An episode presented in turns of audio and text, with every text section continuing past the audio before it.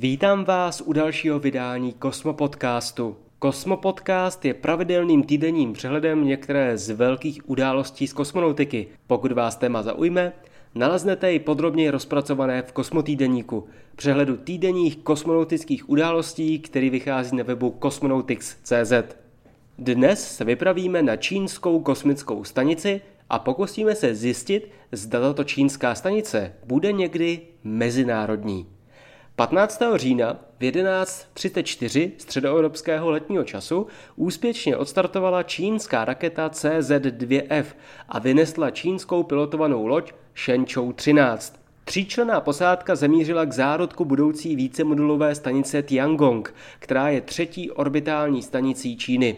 Předchozí dvě byly složeny vždy jen z jednoho modulu. S touto jsou však mnohem větší plány. Poté, co si Čína osahala potřebné technologie, plánuje vybudovat stanici větší. Společně s tímto posledním startem vyvstala otázka, zda budou na tuto novou stanici létat i kosmonauti z jiných zemí. Již před časem ostatně probíhal společný výcvik evropských a čínských kosmonautů. Jak to tedy nyní vypadá? Připomeňme, že Čína není partnerem projektu Mezinárodní kosmické stanice. Například NASA má zákonem zakázáno s touto zemí na kosmických aktivitách spolupracovat.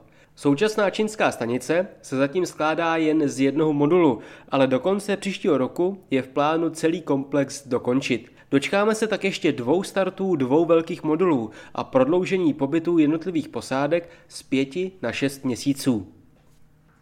Dle aktuálního prohlášení pak Čína počítá s tím, že budou kapacity stanice nabídnuty také mezinárodním partnerům.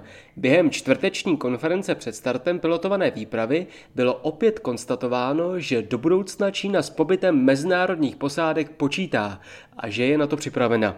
Nejdříve je však potřeba dokončit fázi výstavby stanice.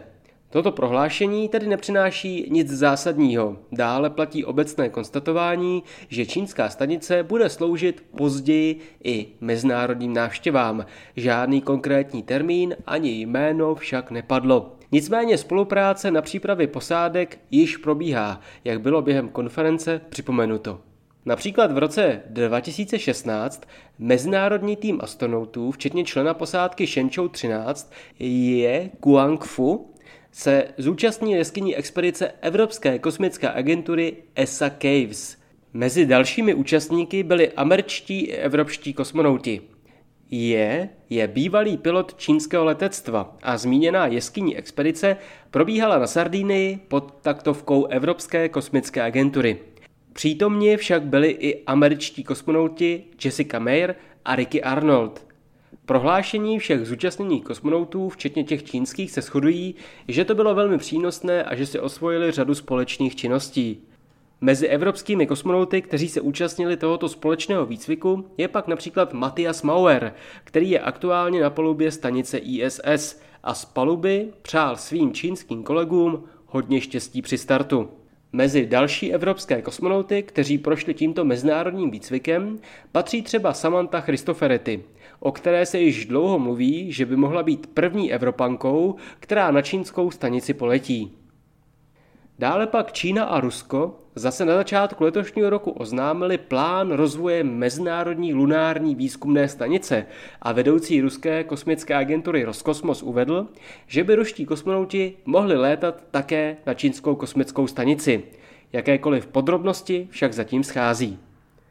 Dodejme, že loď se k nové stanici úspěšně připojila 16. října v 049 středoevropského letního času. Hlavním úkolem této posádky bude během pětiměsíčního pobytu připravit stanici na připojení nových modulů a dokončit její plnou aktivaci. Na palubě je krom dvou mužů i Wang Yaping, čínská pilotka a kosmonautka, která je nyní na své druhé kosmické misi. Jedná se o druhou čínskou ženu, která se dostala do kosmického prostoru.